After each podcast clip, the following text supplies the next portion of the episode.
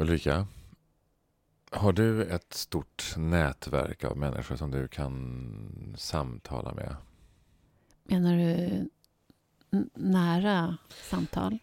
Eller ja, menar du att man ja, behöver en har, fråga som man behöver få hjälp med? Ja, men jag tänker, ja precis. Uh, har du olika sorters nätverk för olika sammanhang? Mm, det har jag verkligen. Jag har ju jag har många människor omkring mig när jag behöver hjälp med olika saker. Högt och lågt. Mm. behöver jag en advokat, behöver jag en läkare, behöver jag eh, en eh, snickare. Liksom, alltså människor som kan många olika saker så mm. rör jag mig då till den som jag tror kan hjälpa mig vidare eller kan hjälpa mig med en kontakt eller hjälpa mig med svar på fråga. Det, det har jag rätt många. Eh, men det är inte nätverket som jag eh, gråter hos eller som jag... Eh, du ringer inte till snickaren om du vill gråta? Nej. Nej. kanske man ska pröva. ja, det kanske ska pröva. ja, har du ett stort nätverk? Inte stort, mm. har jag inte. Men jag har, ett, jag har olika... Jag har vänner som jag... Och ibland tänker jag ibland att jag... Framförallt tidigare i livet tycker jag att jag eventuellt eh, avkrävde kanske för få, för mycket. Mm. Eh, och med åren då så kanske jag ser att att den personen är bra för det här och den här personen är bättre för det här. Mm. Och, den där, och den personen som är underbar ska inte mm. prata om med det här. Mm.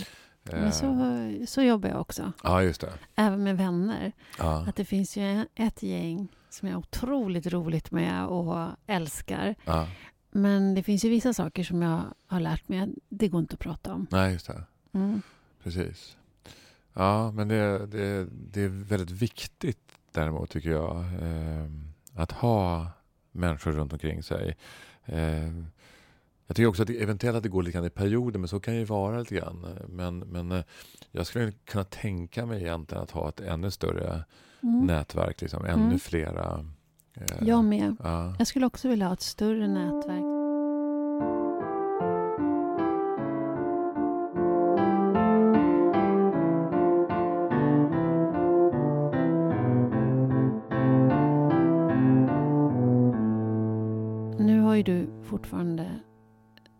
Nedre tonårsbarn. Mm. Mina barn är precis flyttat, eller precis, men de har flyttat. Mm. Eh, och jag tror att mitt liv så har präglats mycket av barn.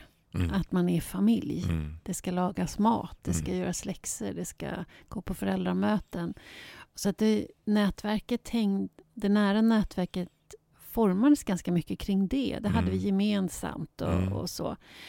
Nu är inte det nu är det inte det vi ses för eller Nej, pratar om eller lever ett sånt liv. Och då längtar jag efter att få ett mer brokigt nätverk. Mm. Att eh, även om det var brokigt i den bemärkelsen att man var olika människor då så, så var det ändå ungefär samma kontext mm. vi levde under. Så det skulle jag, det, det skulle jag tycka var roligt. Mm. Det, samtalet är ju så viktigt, liksom, därför att det är där vi också speglar oss i i varandra eh, av, och också ser att vi är så lika. Mm. Eh, att vi... Eh, därför eh, jag kan ju uppleva just det att om jag inte samtalar, om jag inte eh, eh, berättar hur jag mår, om, om man ska hårdra det, liksom, så hamnar jag i en, i en ensamhet. Liksom, och den är inte alltid kreativ. Eh, så där tycker jag att just det här nätverket och där måste jag också säga att, att eh, min, eh, min fru tar en stor portion. Liksom. Av din nätverkstid? Min, av min nätverkstid. Jag nätverkar väldigt mycket med Lina. Liksom. Men jag hoppas att jag gör det tillbaka också. Eller det gör jag. Mm. Men det, det, det, är nog viktigt. Jag tror också att, att jag också för oss män så tror jag det är mindre vanligt liksom med stora nätverk. Det och, tror jag också. Ja. Och framförallt att hålla nätverket utanför sin partner. Ja, alltså just det. För män är det nog mycket vanligare att det är partnern som är nätverket. Just det. Mm. Och Och jag tror också att det är otroligt viktigt. Mm. Både för honom och eventuellt om det är en henne. Att det är um, att han får ha lite andra intryck också. Just det. Just det. Av andra. Sen är, sen är sen vissa, om man nu ska kalla vänskap för nätverk då, men jag tänker på eh, kompisar som man kan prata med. Igår så träffade jag en kompis som jag inte träffat på ganska länge. Mm. Och vi har känt varandra i många herrans år nu. Eh, men det är som att eh, vi kan vara borta från varandra i nu tror jag vi sa att vi sågs för åtta månader sedan. Och sånt. Oj. Det är ganska länge. Ja. Men det är som att ibland bara blir det så och vi accepterar det. Och det är som att ingenting har hänt. Vi börjar direkt. Mm. Vi hinner knappt sätta oss förrän vi liksom är inne i, i ja, existentiella samtal. Mm. Eh, och det är väldigt fint. Mm. man känner så här, ja men här här spelar egentligen inte tiden så himla stor roll. Utan mm. här finns ett slags förtroende mm. eh, för varandra. Och det tycker jag är rätt mm, häftigt. Jag älskar det också. Jag också mm. några sådana man kan vara ifrån varandra och man kan börja där man var nästan när man ses igen. Mm. Men jag, det är också intressant den där nätverket som skaver lite. Mm. Där det inte bara, ah, det, allting känns härligt fast Nej. det var åtta månader sedan. -hmm. Utan de där som man bara, undrar om inte jag är lite färdig. Ja, just det. Med det här nätverket. Okay. Eller de här människorna. Ja. Det har jag varit med om. Just det, det har jag också. Att jag känner mig... Det, det finns inga konflikter, men jag känner att det här ger inte mig någonting okay. längre. Nej. Jag behöver inte lägga tiden här. Så kan jag känna. Ja. Eh, jag vet inte, eh, det här ger mig inte någonting...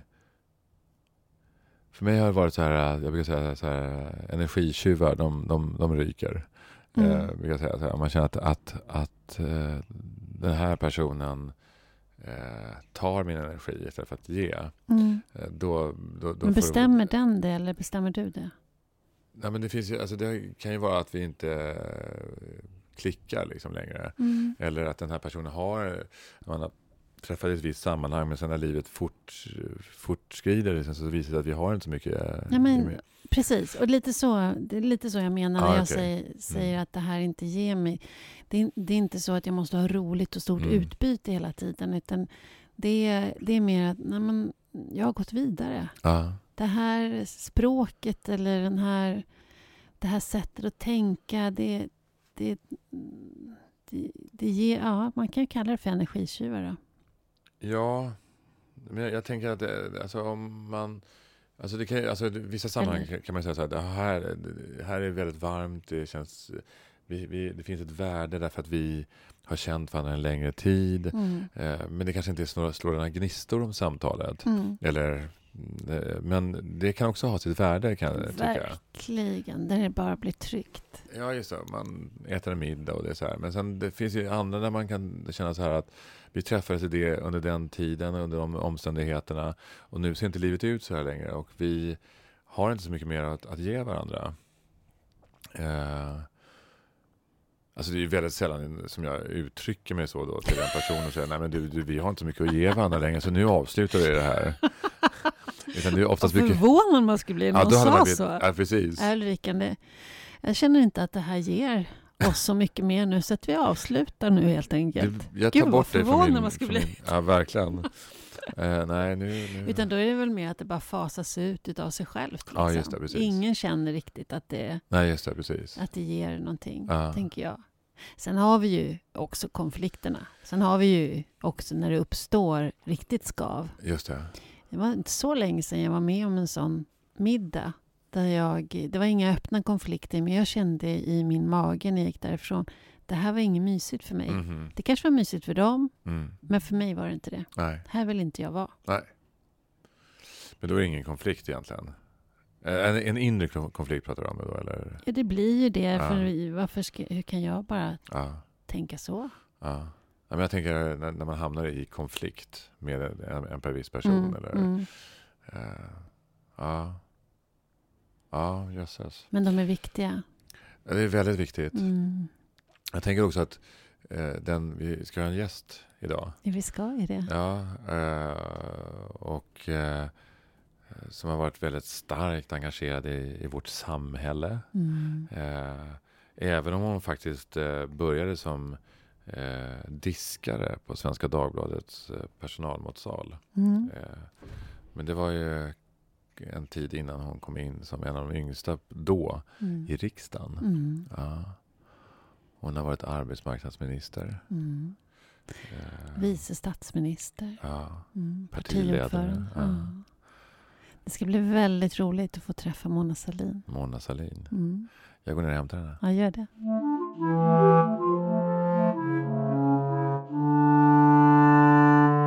Varmt välkommen till podd Mogna, Mona Sahlin. Tack så mycket. Vad roligt att ha dig här. Ja, jag hoppas det är roligt att vara här. Ja, det återstår ju att se. Ja, eller hur? Ja, precis. Så är det alltid. Vi, har en, en, vi startar oftast med en standardfråga. Och den är, har du mognat något på sista tiden, Mona?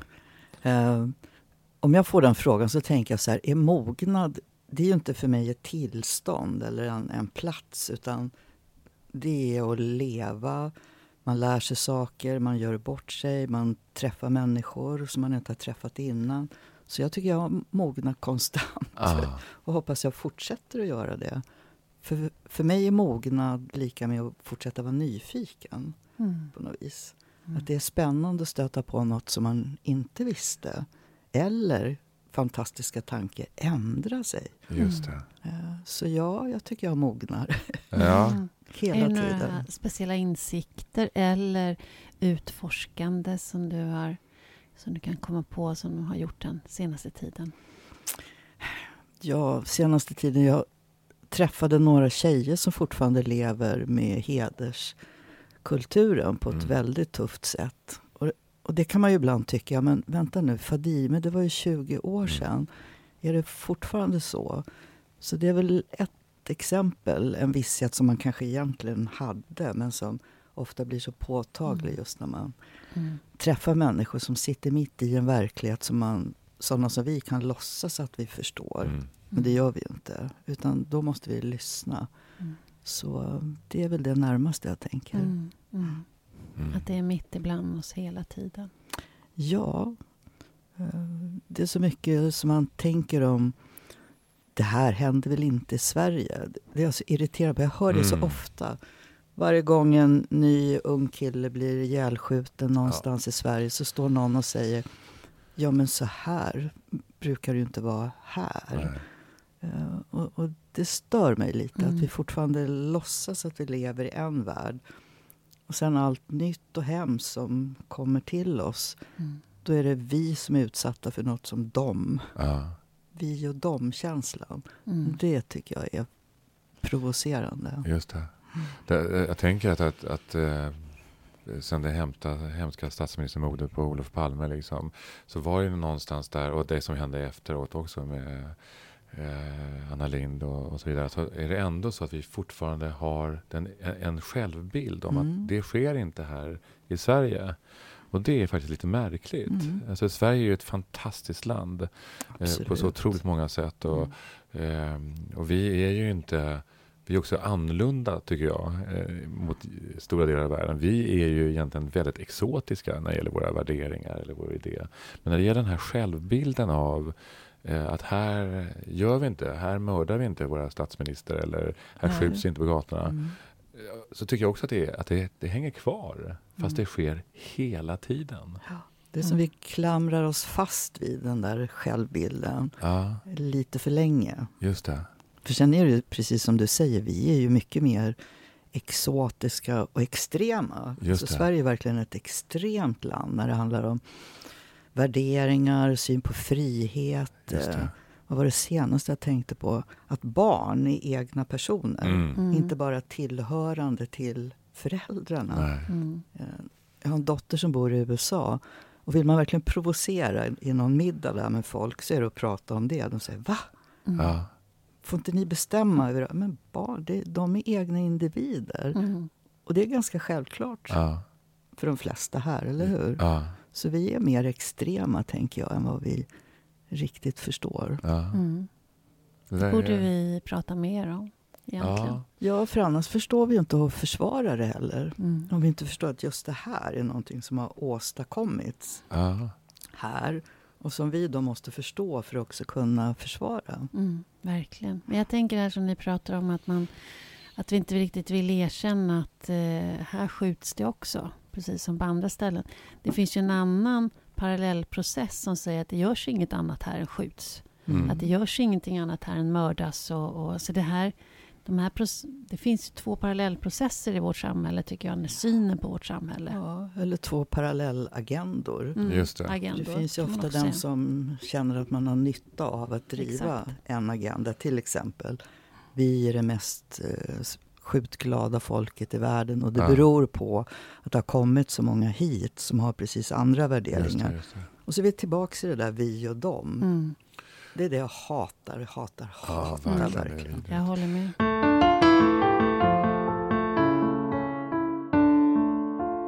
Det var ju så med våldtäkter ett tag. Eh, mm. För några år sedan så eh, spreds det ju att eh, det var inget land i världen där det var så mycket våldtäkter. Eh, men det var ju, en, eh, det var ju djävulen som verkligen läste Bibeln. För det var ju, handlade ju om att här vågar kvinnor göra, an, eh, göra anmäla mm. övergrepp och våldtäkt. Mm. Vilket man inte gör i, i många andra länder. Mm. Och därav så var det ju... Ja men verkligen. Innan dess så var det ju självmord. Ja.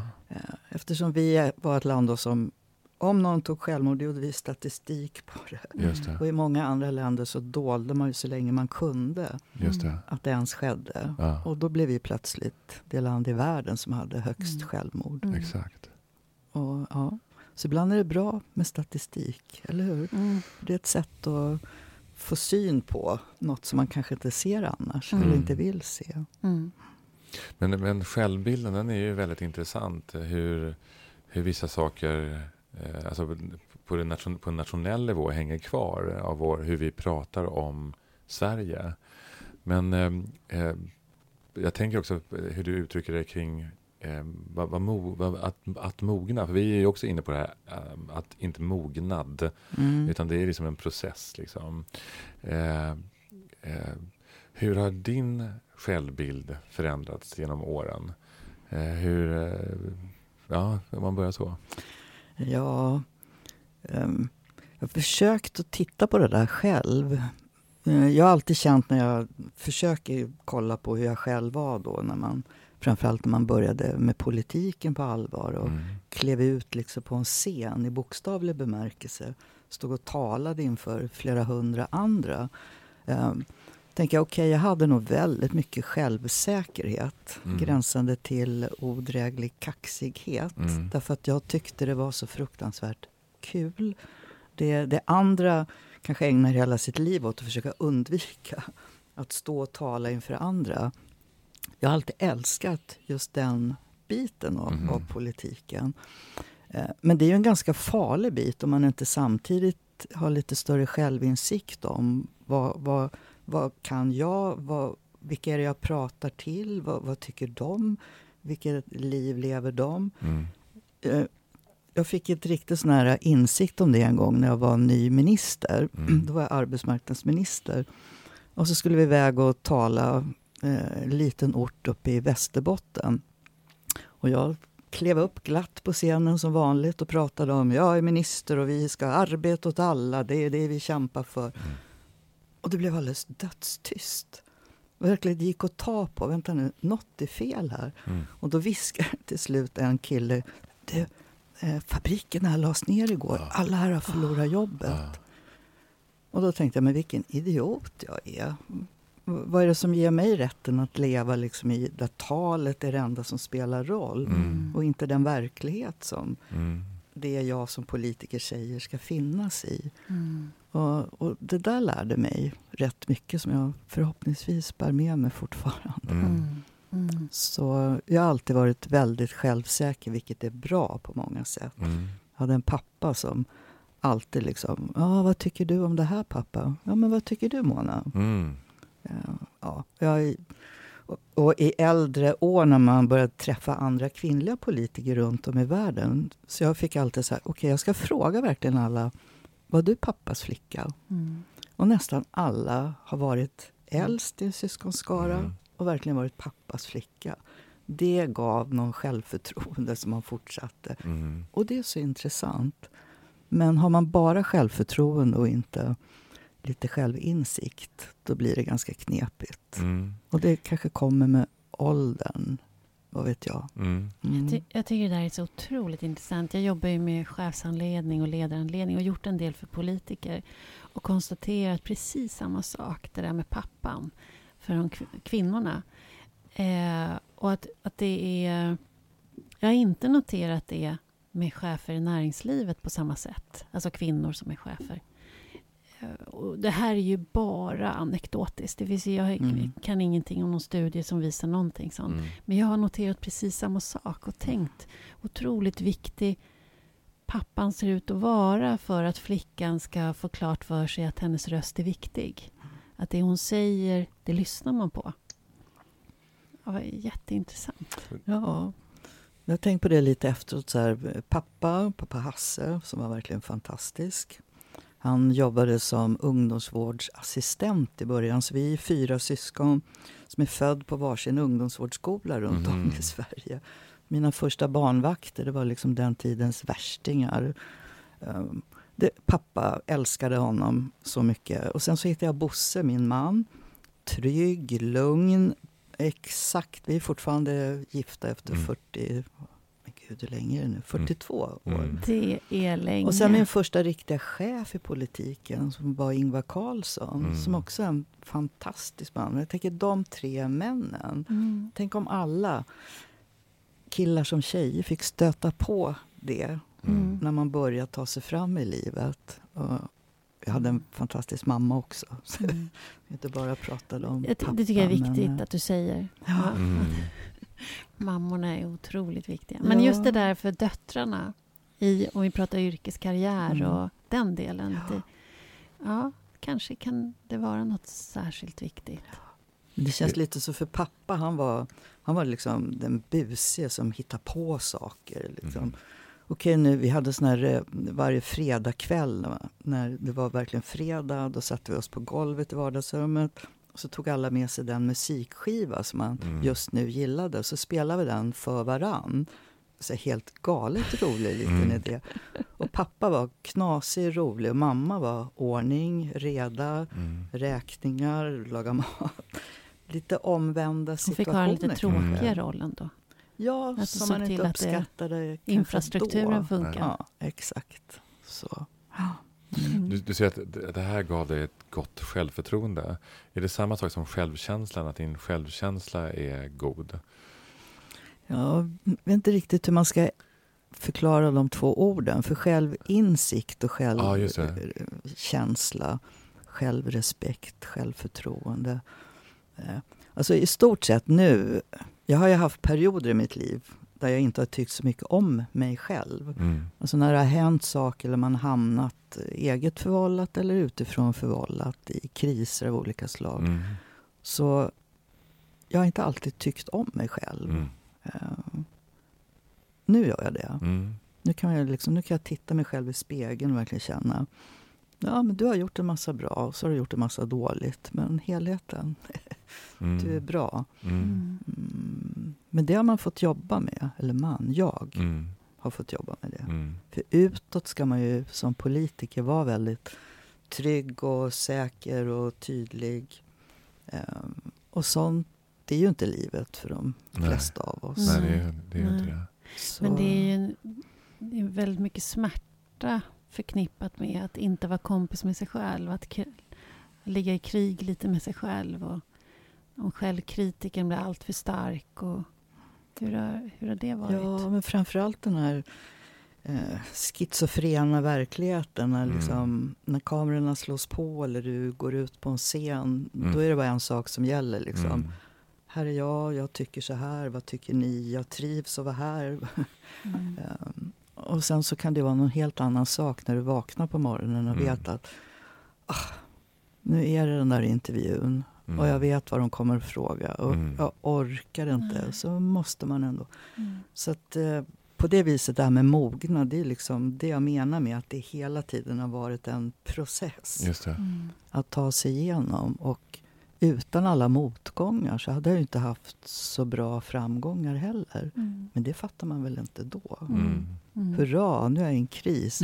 Bra, nu kommer jag lära mig något nytt. Nej. Nej, det är inte så man tänker. Nej, fy fasiken, det är inte så man tänker.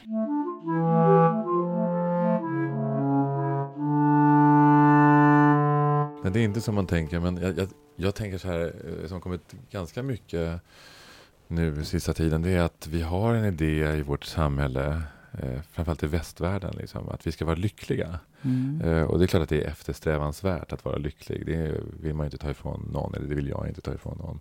Men eh, livet ser faktiskt inte riktigt ut så. Eh, livet är ju rätt hårt och det är rätt många umbäranden längs med vägen. Liksom. Och mellan varven så är vi ju lyckliga. Mm. Eh, jag, jag, tänker att för min del så tycker jag att livet på det sättet har blivit lite lättare. Eh, av, att, av att acceptera att, att, att det är rätt hårt. Uh, och mitt liv har sett ut på ett visst sätt och det har varit lite knepigt och är fortfarande lite knepigt med vissa saker. Uh, med självkänslan till exempel. Uh, men ju mer jag accepterar den biten desto lättare blir det att också vara glad. Mm. Ja, det där gillar jag. Jag tror verkligen på det. Jag har kommit på mig själv med att jag är en person som gillar motsatser. Mm. Alltså man söker sig medvetet ut i kanterna på något vis. Det kan man ju också säga om man aldrig har varit riktigt olycklig. Hur sjutton ska man veta hur det är att vara lycklig? Mm. Mm. Om jag aldrig har gråtit, hur ska jag fatta hur kul det är att skratta? Mm. Och kanske ännu viktigare, om jag inte fattar att jag ska dö, hur ska jag fatta hur det är att leva? Mm. Mm. Eh, och det där har kommit ja, att betyda mer och mer för mig. Mm. Och även i, om jag får dra en annan parallell, helt knasig egentligen, men eh, jag var i USA en period och pluggade. jag hade hoppat av efter en Toblerone-affären. Den känner vi inte till. Nej, vad bra. Nej, har alla glömt bort. Ja. Jätte, det är ingen god choklad heller. Men då var jag i alla fall i en liten delstat där som heter Ohio. Och den är ungefär lika stor som Sverige. Och jag har alltid jobbat väldigt mycket med, med småföretagarfrågor. Det har kommit att bli så mm. i alla fall. Och då var vi på ett center som jobbade med att hjälpa människor att starta eget. Och då visade de mig blanketten hur man skulle söka starta eget-bidrag. För mm. det hade de där med. Tittade jag lite lojt så, här, så såg jag, men vänta nu. En av frågorna var, hur många gånger har du gått i konkurs? Och så kunde man kryssa mm. i från 1 till 10 och så fanns det en elfte om man hade fler konkurser. Och då sa jag, nej men vad gör ni då om någon kryssar i sju, så här, sju konkurser? Ja, men då tänker vi, vilken envis typ. Det här ja, måste det. vara. Sju gånger har den här personen liksom slagit huvudet i väggen och den ger sig inte, den är tillbaka.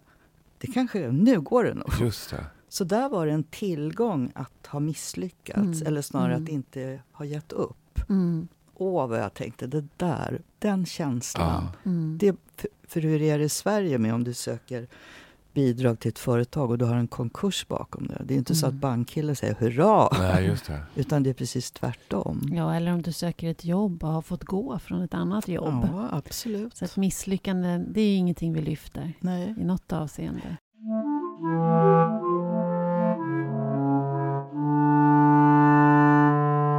måste man liksom uppleva allt det här själv för att förstå det? För nu pratar vi om att då måste man ju ha levt ett antal år för att ha gjort en massa misslyckanden och lärt sig. Liksom. Men hur får vi det här mellan generationerna? Mm. Hur kan sådana i min ålder på ett begripligt sätt förmedla det mm. till de unga av idag? Mm. Och var någonstans möts vi över generationerna mm. idag? Var mm. någonstans kan vi prata längre än ett Twittersamtal med mm. varandra? Var någonstans har vi tid att sitta ner som vi gör nu? Och samtala om hur är det med invandringen egentligen? Mm. Hur många har kommit hit? Hur skulle Sverige sett ut om vi inte hade invandring? Mm. Eh, och varför, hur ska vi göra om alla ska gå i pension så tidigt och vi ska plugga så länge? Hur ska vi ha råd med all den här välfärden? Mm. När vi, blir, vi jobbar så kort. Var samtalar vi om det? Mm. Eller klimatfrågan mm.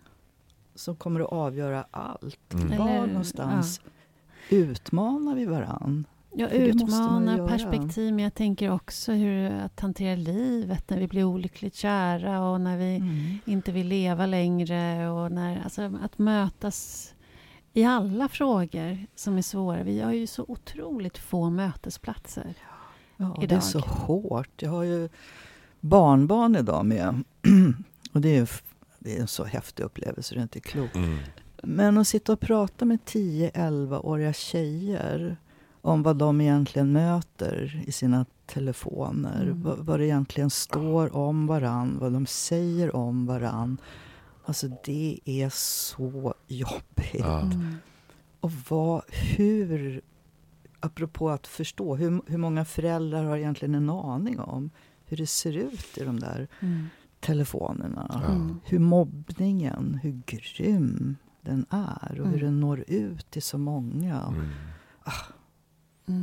Så alla bra saker. Mobilen är ju så fantastisk. Mm. Och Twitter helt otroligt. Mm. Men det finns ju ett stort men också. Som det gör med allting som vi uppfinner, vi människor. Ja, det är, alltså, atomklyvningen var inte heller helt fel egentligen Nej. från början. Men vi, mm. Eller dynamiten eller mm. och så vidare. Men vi har ju använt den på, på knasigt sätt. Liksom. Ja, det är, vi har problem med friheten, hur vi ska, vad vi ska göra med den. Och ibland så ja, vi, men så är det väl. Ja. Att ha frihet, måste man ha liksom frihet överallt, hela tiden, hur långt som helst? Nej, just det. Och var någonstans begränsar man i ett liksom, gemensamt samtal? Måste man sätta gränser för friheten? Ja. Mm. Och var gör man det? Ja, precis. Det är ju det egentligen politiken bland annat är till för. Mm. Att sätta de gränserna gemensamt. Men politiken är ju lite mindre i världen än vad den kanske har varit. Ja. Ja, den är ju väldigt liten. Men jag tror nog att den påverkar mycket mer än vad man tror. Jag tycker att jag kan se idag, efter den här efter det här valet och den retoriken som var och det språket, språkbruket så tycker jag att jag kan i mitt jobb se en retorik som inte jag har sett tidigare. Mm. Uh, och nu jobbar jag ju med ledare. Alltså det, det plötsligt är ett språk som inte jag har hört tidigare. Vad tänker du på? Den är råare, precis som du pratar om de här tioåriga flickorna. Även bland vuxna tycker jag att det är okej okay att säga saker mm. eh, som inte har varit okej okay förut. Ifrågasätta saker. Att eh, ja, men på ett sätt som i alla fall är lite nytt för mig och som jag, jag, jag tycker att vi... Och det kanske är i min lilla värld den, den, den där har dykt upp som inte har varit tidigare. Men det är ett hårdare språk. Mm, det är ett konfronterande språk eller attityd och förhållningssätt istället för ett lärande, utforskande, nyfiket sätt som jag, eh, som jag tycker förändras snabbt nu. Mm. Eh, och gemene man. Och då menar jag att politik, alltså det politiska språket, attityden, förhållningssättet snabbt går ner i, i våra hem och i våra ja. företag. Mm. Och ibland är det du? också så att språkbruket där ute på gatorna mm. har gått upp in i riksdagshuset. Så är det, mm. det finns liksom två vägar eh, också. Eller och hur? förstärker varandra. Ja. Mm, ett växelverkan, absolut. Och det är också med att det finns en, en debatt eller en, eh, också som är faktaresistent idag. Där det blir så man, man tycker att vissa saker är, bör vara givet. Liksom. Och så vänds det på, på ett sätt som är så här. Men hur ska jag förhålla mig till det här? Det här, det här går, kan jag inte ens bemöta om du mm. ifrågasätter vetenskapen på det sättet. Eh, och det tycker jag är läskigt. Där har vi också, det är, för mig är det är det samma sak som det här med dynamiten och atomen och, eller eh, antibiotika eller hur vi, vad, vad det nu är. Alltså det är bra saker men vi, kan ju, vi använder ju nu vårt informationssamhälle liksom, mm. eh, på, ett, på ett väldigt eh, dåligt sätt. Liksom. Eh, inte alla, men det, det, det, i den här debatten som blir... Och den gör mig rädd. Mm. Eh, för att, när, för att var, på det sättet så var det så att Vissa saker kan man som du säger, att även om man har olika politiska ståndpunkter så kan man enas om vissa saker. Mm. Men idag så finns det faktiskt en debatt som är så här hur ska jag angripa det här och hur ska jag smälta det här och hur ska jag, ta, hur ska jag bemöta det här? Ja. Alltså klimatfrågan är ju ett sånt exempel, eller hur? Ja. Ibland blir det helt absurda samtal man har med sina medmänniskor. Ja. ja men nu, isarna kommer att smälta. Hur vet du det? Ja. Och så ser man samtidigt, tar upp telefonen och så googlar de issmältning och säger nej, så står det inte alls. Nej. På så, TikTok? Ja. Thomas Di Levarna, när jag var tonåring, så här, vem i hela mm. världen kan man lita, lita på? på? Vem litar folk på? Vad ja. litar man? Nu ser man ju riksdagsledamöter som står och säger när reporten säger ja men FNs klimat... Nej, men alltså jag litar inte riktigt. De har nog en politisk agenda. Ja, men du vet. Och då blir det alldeles tyst. Liksom. Eh, Okej. Okay. Mm. Vad säger man sen, precis, ja, precis, som du sa? Hur fortsätter man det samtalet? Nej. Det, det, går ju nästan inte faktiskt. Det måste ju gå på något sätt. Jo, det går ju, men, men spelplanen har ju ryckt undan. Mm. Då måste man hitta ett nytt sätt att angripa det här och det, där befinner vi oss inte riktigt just nu. Men du Mona, du, för mig är du ett, eh, vad ska jag säga, du har ju ett patos som är du, hela du personifierad. Mm. Du, har, du inledde med att prata hederskulturen när du kom, att du hade träffat två flickor. Och gayrörelsen har du drivit, rättvisan, alltså mänskliga rättigheter på så många olika sätt. Kvinnors rättigheter, feminismen. Hur, hur kommer det sig? Var kom det ifrån? Hur blev du en sån? Ja, hur blev jag sån? Eh, jag var inne lite på, inte bara pappa, men eh, liksom, jag är född 57. Mm. Så 60 och 70-talet är de årtionden som har format väldigt mycket av mig. Eh, och inte minst uppväxten då med pappa och mamma flyttande runt i Sverige på ena ungdomsvårdsskolan efter den andra. Det skapade mycket mer känslor hos mig än vad jag förstod då om mm. ja, men han är hopplös. Vadå hopplös? Vad har hänt honom? Varför blev han sån? Varför blev hon sån? Och jag var så stolt över pappa när vi slog oss ner i Nacka då hade pappa lämnat då som rektor för en ungdomsförskola för flickor. Mm. Och de tyckte så mycket om pappa och hela hans familj så de grät ju när vi flyttade. Så pappa fick göra i ordning ett extra rum i vår lägenhet. För typ varje helg så ringde det på dörren. Då kom det någon tjej som hade rymt. Då. Eh, så då, ja, då fick hon bo hos oss under helgen och sen skjutsade pappa tillbaka henne. Det var det där att aldrig ge upp om folk. Mm. Det. Men sen är det ju också allt var ju så bra i Sverige då. Mm. Vi klagade lite på mellanmålet och så plötsligt hände Biafra och så var det mm. Vietnamkriget. Och så var det Chile. Och så var det militärdiktaturer i Grekland, i Spanien, i Portugal. Mm. Det var ju den världen där jag växte upp. Mm. mm. Och utan att ljuga en sekund så fanns det ju en person då. Och det var ju Olof Palme. Mm. Det var någonting med hans ögon. Han var arg på någonting så kände man ja, jag tror på honom. Jag känner ju också mm. sådär. Mm. Så för mig är alltid passionen och att tro på det man säger eh, och att bli väldigt påverkad av andra människor. Mm. Det är ju mycket det som har format mig. Så när socialdemokratin var en frihetsrörelse, för mig betydde det inte bara frihet från ekonomiska orättvisor utan det var också friheten till vem man var mm. som kvinna eller som homosexuell eh, eller som mörkhyad. Så för mig var och är och förblir socialdemokrati just frihetsrörelse. Mm. Mm. Så jag kunde aldrig låta bli just därför att utmana. Om jag hörde någon, oavsett om det var en partikamrat eller inte, så tjafsade jag alltid emot. Mm. Jag kan liksom inte låta låta bli. Mm. mm. Eh, så för mig var inte politik bara procentsiffror och skattesatser, utan det var ju på riktigt. Mm. Det var ju liksom att ändra... Nu är jag vigselförrättare. Mm. Så varje gång jag viger ett homosexuellt par, vilket händer väldigt ofta, så känner jag en sån fantastisk glädje över att jag har varit med och gjort det där mm. möjligt. Mm. Och, och, det är ju liksom när politiken på riktigt ändrar livet för mm. människor. Så ja, mm. det är sån jag kommer att bli. Mm. Och behållit det. Det är ju fantastiskt att det, att det fortfarande finns en energi i det. Jag hör ju det när du pratar. Att, mm. att det mm. verkar som... Är det så att det är precis lika viktigt Alltså det är lika starkt i hjärtat ja, idag? Ja, men det är också nästan som att det är ännu starkare mm. idag. Eh, allt vad jag har varit med om i politiken, mm. och den är verkligen... Alla misstag är också mina egna, men det blev så mycket som var maktspel och eh, inte så mycket kvar av att ja, men väljarna vill inte ha det så här. Nej, men hur övertygar vi väljarna om det då? Mm. Tyckte jag. Mm.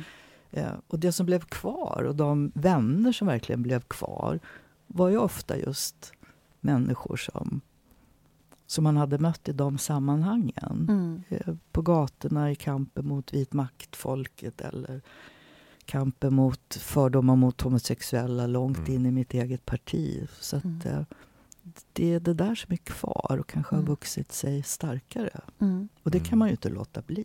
Mm. Mm.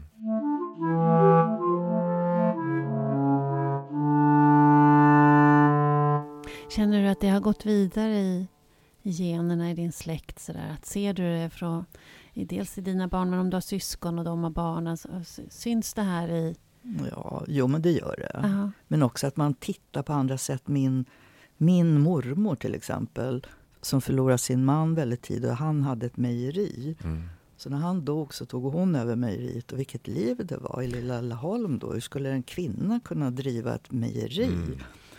Och jag tyckte bara mormor var liksom en lite knepig, rund äldre dam. Och sen så här, men gud vad häftig Mm. hon var. Så att eh, man blir inspirerad och lär sig också efterhand Ja. att det inte är så unikt att vara så engagerad. Utan det är väldigt många som är det. Som Mm. inte har span på själva alltid. Mm.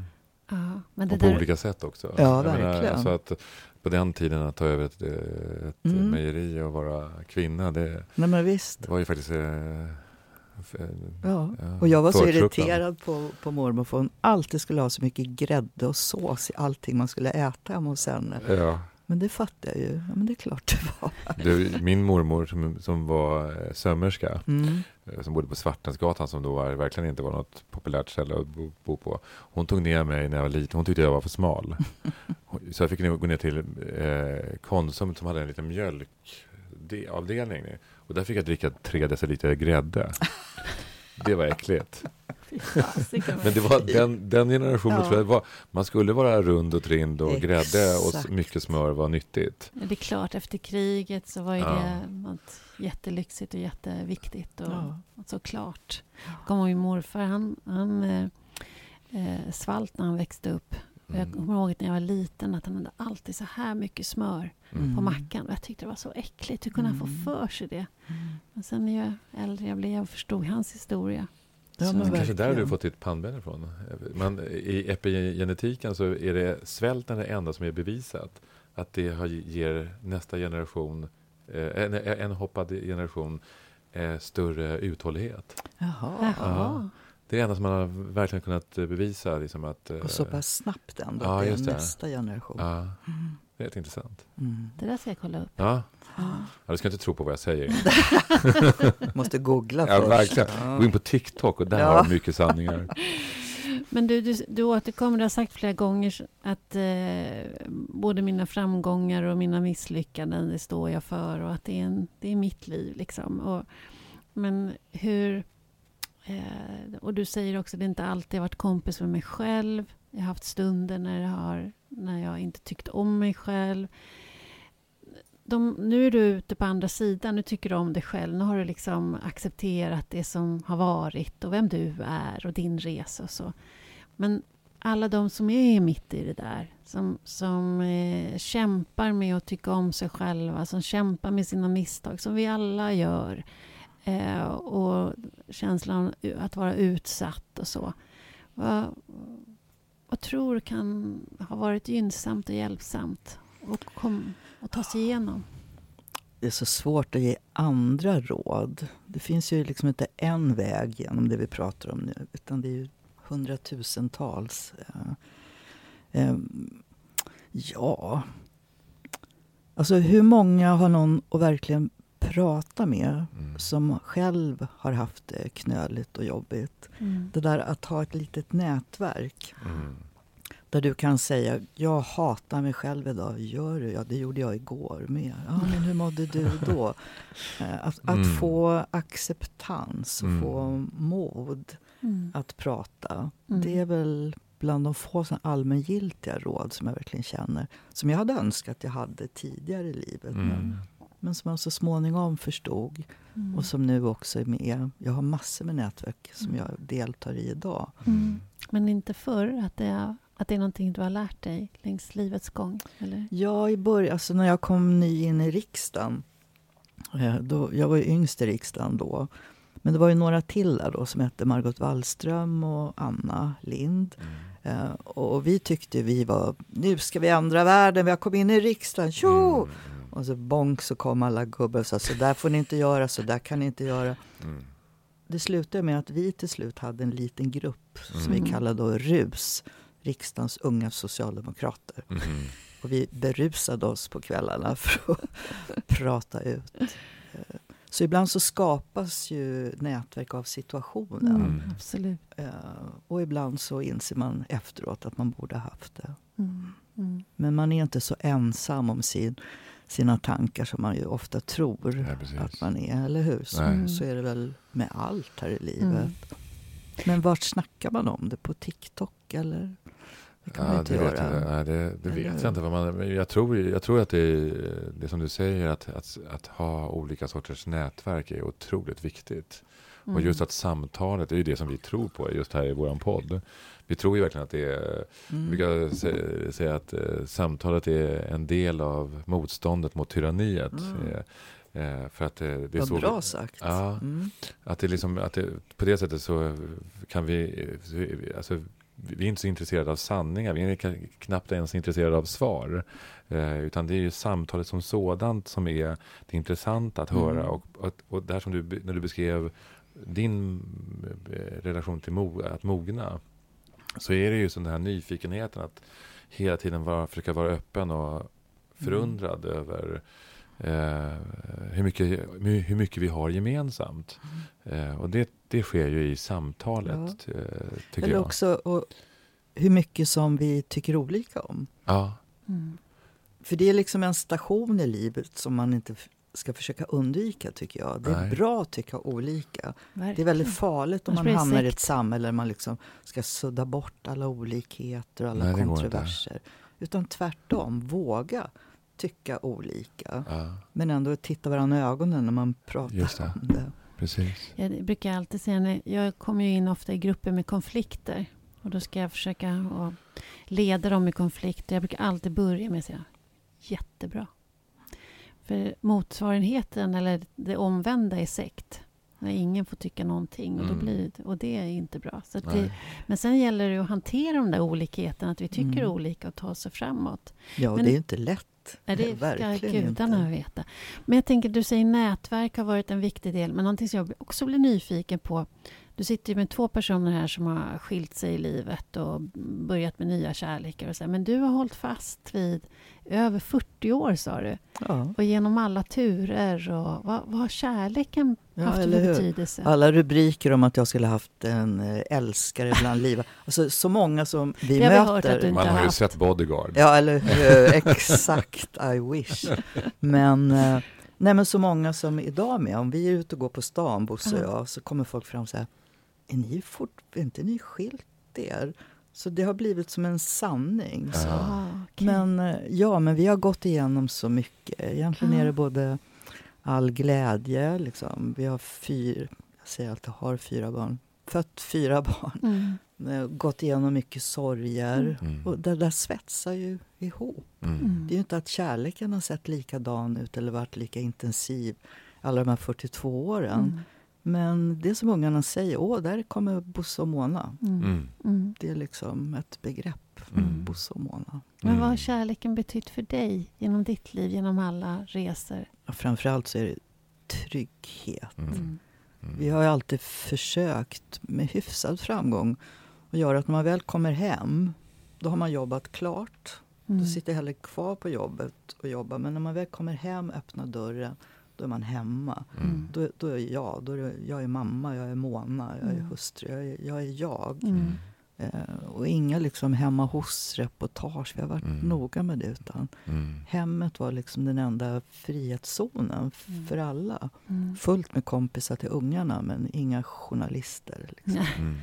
Så mitt äktenskap, det är trygghet, trygghet. lugn. Ja, lugn och trygghet. Det är ju verkligen inte att förakta tryggheten. Nej. Det är liksom... Eh, Det är modigt att vara ja, trygg. Det det. Faktiskt. att inte alltid titta efter någonting annat ja. utan ibland känna trygg. Du, du nämner när du sa att jag har fyra barn, säger mm. du. Och sen, sen rättade du och sa jag har i alla fall fött fyra barn. Och du har ju upplevt någonting som i min föreställningsvärld är jag vågar knappt tänka tanken klart, men du har ju faktiskt förlorat ett barn. Mm. Eh, hur, hur lever man vidare efter en sån förlust?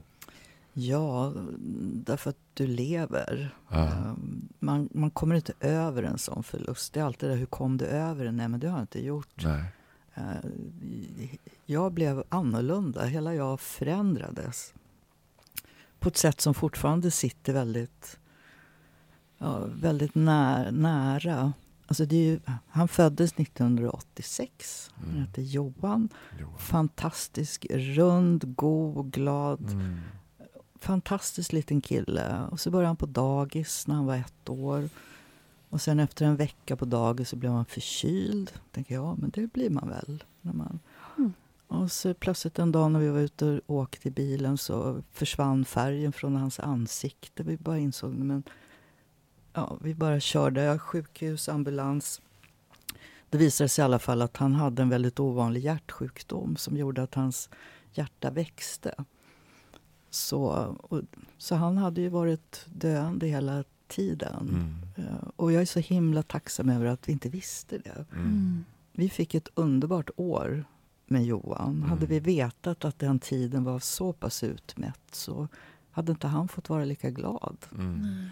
Mm. Så, så även om det är så länge sen, för det är ju, det är ju ja, 25 år ja, 25 år sedan. Nej, 35. 35. Ja. Så, så finns han, han med. Det är verkligen så. Jag mm. säger, jag tänker varje gång när folk frågar hur många barn har du? Varje gång tänker jag, måste, vill jag prata om Johan nu? Men säger jag bara tre, då är det som om jag inte pratar om honom. Mm. Så jag slutade vara rädd för döden. Jag var livrädd för döden innan Johan dog. Men på något konstigt sätt så... Han har passerat den där märkliga linjen som är från mm. liv till död. Så då ska jag nog göra det också någon gång. Mm. På något konstigt sätt så... så. Och sen fick vi ett barn till och det är världens mest bortskämda barn. Mm. För på något vis var ju Gustav när han kom beviset på att livet fortsätter ju mm. ändå fast det är utan Johan. Mm. Så tyvärr kan jag inte säga någonting lugnande för det finns inget värre. Men eh, han, jag finns ju kvar och mm. mina andra barn finns här. Mm. mm. Hade vi inte haft barn mer än Johan, då vet jag inte hur Bosse och jag hade klarat det. Vi hade ju två döttrar som... Mm. De fortsatte ju vara barn Såklart. och ville leka och ville mm. prata och ville ha godis. Och, ja. ja, ni märker på mig, det är fortfarande det är så, mm. det är så nära mm. fortfarande. Det är det värsta som kan hända. Ja. Men eh, livet är ju ändå att du förlorar också dem du älskar. Mm. Eh, och då är ju livet så pass värt att leva att det är din förbaskade skyldighet att fortsätta gå på den här jorden. Mm. Därför att du är så ledsen för att han inte fick leva. Mm. Ja, men då måste väl jag leva med glädje. Mm. Det blir lite för Johans skull. Som, mm. mm. det finns ju någon slags uh, idé om att, uh, eller, det är ju så, någon slags biologisk korrekthet är att föräldrarna ska dö först. Men det är inte heller så livet riktigt ser ut. Nej. För det blir annorlunda mellan varven. Eh, men det är ju, alltså jag får eh, hjärtklappning bara av när, mm. när du benämner det här eller när jag ställer frågan. För det, jag tycker att det är, jag vet inte hur jag skulle Nej, jag hur jag skulle fixa. Min farmors syster Ester förlorade ett av sina barn. Mm. Och hon sa till mig en gång som gjorde så starkt intryck och då sa, när vi pratade om det, eh, då sa hon eh, så här, eh, människor tror att jag har två händer, men jag har bara en högerhand. Mm. Sa hon. Den andra är borta. Mm. Hon sa att efter att min, ett av mina, en av mina söner dog så blev jag handikappad. Mm, en kroppsdel försvann. En kroppsdel liksom. försvann. En del av mig har försvunnit. Liksom. Ja, det kan jag känna igen. Men det är också så att hela min kropp lever mera. Ja, just det. Min dotter Jenny, hon var då fyra år. Och hon sa så fantastiskt efteråt, så sa mamma, varför blev Johan gammal så fort? Mm. Ja. För det var ju så vi alla sa, man dör när man blir gammal. Mm. Och ändå var det så mycket klokhet i det där. Att mm. Verkligen. För vissa blir livet 40 år, för andra 100 år. Och för Johan blev det ett, men det var hans liv. Mm. Så. Mm.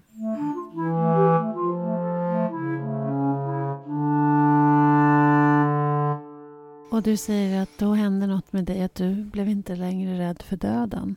Nej. Är det därför du har tagit sådana risker i ditt liv? Att du har blivit så modig? Är det ett av bidragande faktorerna? Det vet jag inte, måste jag säga. Jag, menar, jag, jag var ju 30 år mm. då, när Johan mm. dog. Jag tror jag hade formats mycket av det som hände innan det med. Men, um, men när man tänker så här, på ett sätt är det precis så.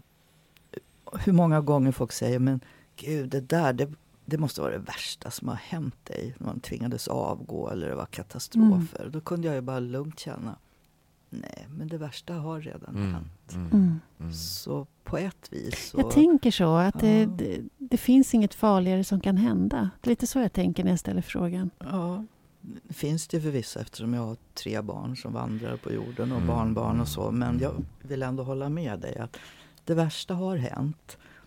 Ehm, så säg inte till mig mm. att en skandal i politiken är speciellt farlig i livet. För det är det inte. Då får du liksom spotta i nävarna. Avgå om du tycker det är för jobbigt, stanna kvar om du vill kämpa. Men det liksom, livet har annat att erbjuda. Mm. Det finns andra orättvisor att upptäcka och försöka förändra. Vad fint. Mm. Det finns massor med orättvisor att upptäcka och förändra. Ja, det gör ju det. Mm. Det här att du inte är rädd för döden, är det att du har ett nytt förhållande till döden? Alltså har döden fått ett värde, ett annat värde? Eh. Ja, alltså jag har fortfarande väldigt svårt att sätta riktigt ord, ord på det. Eh, eh, jag är inte speciellt religiös. Däremot så finns det någonting med att om man dör och ingen kommer ihåg en så är det en form av död. Eh, för mig så är livet efter detta att det finns de som minns. Mm. Det finns ett kollektivt minne och det finns ett minne i en familj, en släkt.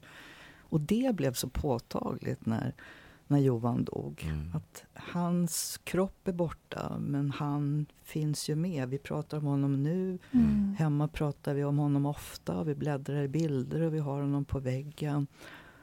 Så döden blev inte bara att man försvinner utan mm. man, man blir kvar men på andra sätt. Mm. Eh, jag har svårt, jag hoppas du, ja, men, du nickar och ja, kanske jag, förstår. Ja. Uh, så jag är fortfarande förstås livrädd för att något ska hända med människor som jag älskar och tycker om. Men jag tänker väldigt mycket på Johan och jag tänker väldigt mycket på Rickard. Vi pratade om Rickard mm. Wolff innan. Mm. Um, så döden är inte så farlig. Och framförallt så är den inte så farlig för den som dör. Utan mm. det är vi som blir kvar som måste förhålla oss till den. Mm. Så tänker jag i alla fall. Mm. Och då är det en förbaskad skyldighet tycker jag att minnas folk. Mm. Och dra lärdomar som vi pratade om innan av varför man reagerar på ett visst sätt mm. inför döden. Att då, då, kanske man ska ändra hur man lever. Mm. Och inte bara tänka på hur man ska göra när man dör. Ungefär så. När du säger sådär så tänker jag på en vän till mig som gick bort för något år sedan. Och han sa att det viktiga för mig nu det är att ni berättar för mig att ni kommer att klara er. Att det är att kunna släppa mig. Att det är, det viktigaste. Och det, var det, det blev en ögonöppnare för mig. Mm. Nej, det, det, det, är inte jag som ska hålla på att släppa. Det, jag ska, men det, det Just var... det att prata om det här. För jag menar, när någon dör så här hastigt och oväntat mm. som det var med Johan.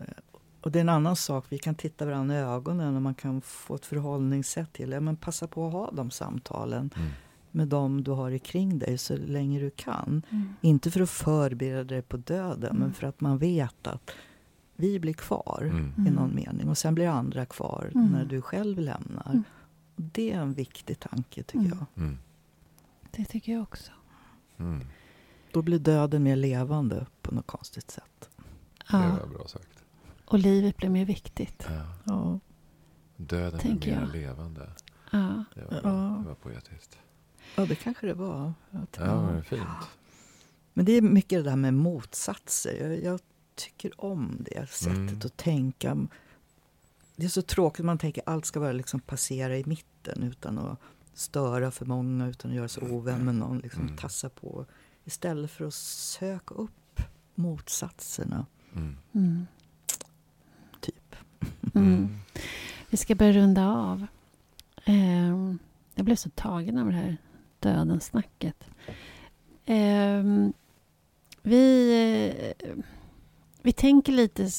När vi har pratar om den här podden så tänker vi lite grann att vad kan vi göra för att vi ska bli lite klokare tillsammans? Och ett sätt att samtala tillsammans. Världen blir ju, håller just nu på att bli ganska radikal. Den blir hård, den blir tuff och den blir splittrad och ja, det blir allt möjligt. Vad tror du, om du fick bestämma, vad tror du att vi behöver nu i vårt samhälle för att, för att bli bättre tillsammans? Ja, tänk om jag hade ett enkelt svar på det. Mm, det hade varit bra. Vi, Ja. vi skulle vilja ha det. Mm. Men jag, dels skulle jag önska att när man, när man sitter och pratar med en människa som man inte riktigt känner Mm. och den personen säger någonting som du inte alls håller med om. Mm. Då vill jag att din första reaktion ska vara Varför tycker du så? Mm. Det borde vara förbjudet att inte ha de orden i sin vokabulär varje gång man umgås med någon annan. Men vänta nu, var, varför då? Mm. Och sen skulle jag önska mig att politiken eller världsledarna inte bara drevs av vad opinionsmätningarna säger utan att tänk om jag möter en politiker som säger nu driver jag den här frågan och gillar inte ni det kära väljare, rösta på ett annat parti då. Mm. Därför att det här är vad jag tror Mm. är bäst för framtiden. Mm. Det skulle jag önska Mm. mer av. Mm. Alltså gör din omgivning orolig. Mm. Därför att ibland så är det precis det som behövs. Vi behöver inte bli lugnade inför klimatkrisen eller rasismen. Vi behöver baske med bli oroligare. Mm. Mm. Så stör samtalet, men glöm aldrig att fråga. Men varför då? Mm. Mm. Stör samtalet. Det var jättebra. Men nyfikenheten ska vi behålla. Ja. Mm. Tack Mona Sahlin. Tack så hemskt mycket. Tack, vad det känns att som vi ha har pratat i två minuter bara. Ja. Ja. Det är det.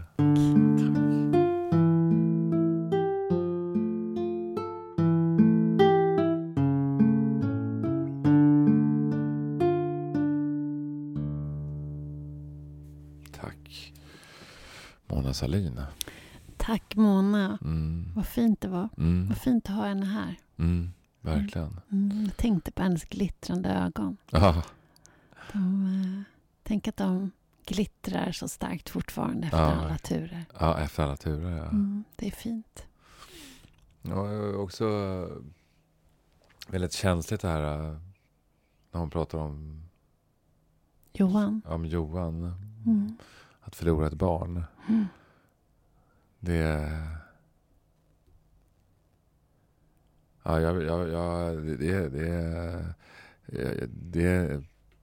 Jag kan inte föreställa mig den smärtan. Nej.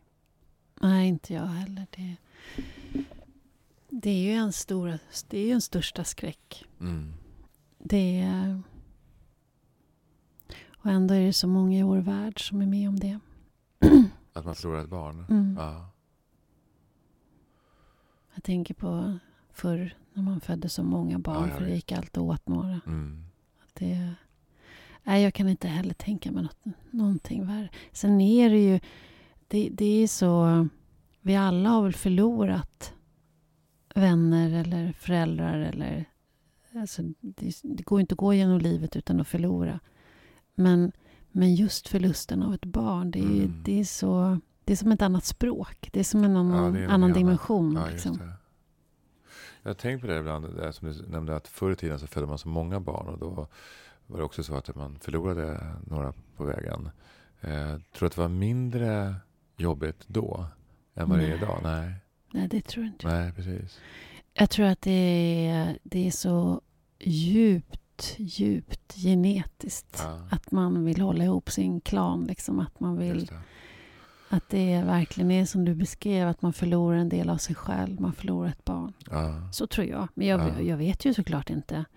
Klart, har man 12 så kanske det inte är så stor skillnad på 10 eller 12. Nej, men jag, jag tänker ibland att förlusten då, alltså, vi har ju ett annat, alltså hur, också relationen, om man tar Sverige och bondesamhället så Mm. var ju döden betydligt mer närvarande på ett annat Såklart. sätt. Liksom. Det var, eh, och inte minst liksom, vid förlossningar och Mm. de tidiga åren och sådär. Jag undrar om det fanns en annan, någonting som var mera Ett förhållningssätt Ja, till just döden, på att det är en del av livet på ett Ja, annat sätt. Mm. Så kanske det var, eller så kanske det är för, för de som lever under de un, under de, under sådana premisser. Ja. Mm. Ja, att det är i svält eller krig eller att Ja, det. det är en del av livet. Men jag har, alltså, jag har så svårt att... Jag tror ändå det är väldigt speciellt med Ja, barn. det, det måste det vara. Mm. Eh, Det är verkligen ett svar som jag inte vill eh, få. Veta. Nej, jag vill, Nej, inte jag heller. Men däremot det där att när man är med om det, att förlora någon, nu, nu handlar det om så extremt som ens barn, men att förlora någon, att, att det gör, någon som står en nära, att det gör någonting med ens syn på döden. Det är Mm. intressant. Mm, Att det Mm. plötsligt blir någonting annat. just det. Mm. Ja. Har du förändrat din syn på döden genom livet? Din Eh, egen död alltså? Ja, på ett sätt. Alltså jag har ju någon slags upplevelse av att döden alltid varit närvarande Mm. i mitt liv. Ehm, Det har funnits någon slags eh, utsatthet Mm. eh, där döden har varit ehm, ja, närvarande. Eh, Och sen har jag förstått eh, mera utav sammanhanget längs med vägen såklart. Men jag har aldrig varit och är inte rädd för döden. Ehm, och, och min upplevelse är ofta att, att det är få människor som, är, som verkligen är rädda för själva döden. För, utan det är mer det här att förlora livet. Att, eh, att lämna dem vi älskar. Att eh, eh, hinna med det vi vill eh, och så vidare. Men Mm. att, att dö det är klart att, det, att för vissa är det ju ångestladdat. Det är väldigt ångestladdat. Att det blev, bara blir mörkt. Att det inte... Det, Ja. Så det är nog olika. Men jag är ju där precis som du. Jag, jag känner inte... Sen kan det ändras säkert. Men jag känner inte heller en rädsla för döden. Nej. Sen kan jag känna mig rädd för vägen dit. Ja, just det. Det kan jag göra. Mm. Man vill ju inte bli en, liksom hur sjuk som helst och lida Nej. länge. Men Egentligen så är ju vägen dit, det är ju den vi håller på med nu. jag vet. Ja, Men eh, när den är väldigt tydlig Ja, på väg dit. Men däremot är jag livrädd för att förlora dem jag älskar. ja. Det är ju en rädsla. Mm. Jag kan inte... Ja, men den finns med mig. Mm. Och jag tycker om att den finns med mig. För den gör att jag verkligen uppskattar Mm. alla som jag har runt omkring mig. Mm. Att jag är så tacksam för att Ja, de är där. precis. Och där fyller ju döden en en väldigt eh, viktig del, den in, ingången. Och jag tänker på, det var väldigt vackert sagt det som Mona sa, att eh, eh, hennes erfarenhet gör att döden blir mera levande. Mm. Och det är lite grann det som jag hör att du säger också. Liksom. Mm. Alltså det här när man eh, inte vill förlora, men man har sina nära och kära, så blir, blir de väldigt viktiga. Liksom. Mm. Eh, för vi vet att tiden är utmätt. Eh, ja, då gäller det ju bara då att man inte hamnar i stress eller i panik. eller, för då förlorar man ju rätt mycket på vägen. Liksom. Ja. För det är ju en man- av de få sanningarna som vi har. Det är att vi ska dö. Liksom. Men kan inte du tycka att det är lite konstigt att föreställa sig att man är någon namnbricka på någon kyrkogård någonstans? Att det... Ja. Och sen brukar man ju säga man, man, man finns kvar ett par generationer. Ja, knappt är det ju Med sina barnbarn. Ja, liksom. Ja. Och sen är, det, sen är man borta. Ja, sen är man borta. Ja. Ja. Det är lite konstigt. Jag, men jag menar inte att det är någon sorg eller, eller ångest i det, men det är lite konstigt att det är så. Ja, det är lite konstigt. Jag tänker så här att eh, en namnbricka på en begravningsplats. Jag vet, det är inte jag. Eh. Men däremot kommer man ju minnas mig då när man eh, går till den här platsen. Liksom. Eh, och på det sättet så, så kommer jag ju vara lite levande. Liksom. Mm. Eh, och jag tänker efter de här två generationerna då, när den här tredje eller fjärde generationen säger men den här gubben, han var ju faktiskt min släkting. Mm. Eller eh, jag hörde en sång faktiskt som jag vet Mm. att han har skrivit. Eh, och då, då, då är vi ju lite levande på det sättet. Liksom. Mm. Eh, jag har ju till exempel en, en vän som heter Majid Fikri som dog i cancer för många år sedan. Och han gav mig ett ödesträd Mm. och det vårdar jag fortfarande. Och jag Mm. tar lite sticklingar och så ger jag till människor Mm. runt om. Och så säger jag det här är Majid Fikris eh, ödesträd och så Mm. berättar jag lite grann om honom. Ja, det är min... Eh, Varför heter det ödesträd? ja, det heter det. Det, det, det, det, det trädet Det heter så? Ja, det heter det. Mhm. Eh, Mhm. Jättevackert. Du ska få en stickling. ja. Tack. eh, och, eh, och det, på det sättet så, så eh, lever han ju vidare. Mm. Eh, och det tycker jag är lite fint. Mm. Verkligen. Ja. Har du något sånt? Någon som du minns på ett speciellt sätt? Eller när du går förbi den, den porten? Eller, eh, Ja, men det är väl vissa texter kanske som Mm. påminner mig. Eller jag har ett foto på min mormor som gick bort när jag var 18. mm. Och hon var, hon var nästan 1,90 lång. Oj! Och det var ju väldigt ovanligt på den tiden Ja. att kvinnorna var så långa. Och så är det ett foto på henne i en liten sån sjöstuga. Eh, nästan som en liten båtstuga som de stoppar lite sängar och en, en kokplatta i på västkusten. Och när hon står i den så, så är når hon ju taket nästan med huvudet. Wow. Och då brukar jag, det där kortet är på mitt skrivbord. Det är, tittar jag på henne så här, fan, Ja, cool. verkligen. Mm. Hon var nästan 1,90. Ja. Det är speciellt. Ja. Ja, min mamma var 1,80. Huh. Eller 85. Ja. ja, de är långa i min... Min, eh, min morbror, eller min mammas morbror var 2,05. Oj, oj, oj. Mm. Från döden till längd. Ja. Ja. Nej, så det, nej, jag inte kan påminna mig om någon port eller så. Men Ja, men någonting som gör att man... Men det, bilden är ju... eh, mm, då tänker du på din farmor och Mm, mormor. Mm. mormor. Och det var också Mm. någonting där också med att hon var så lång och nådde Mm. taket. Som Mm. kanske också är... Det är något kraftfullt i Ja, det. någonting kraftfullt i det. I det. Utifrån den tid som var och så. Ja, men också Mm. hur du tolkar henne. Och Exakt. Sättet så, så lever ju hon ju på det lite vidare. Ja, ja, jag pratar väldigt mycket om henne. Ja. Det var bara häromdagen. Min, min mormor gick sju år i skolan, kom från riktig så arbetarklass.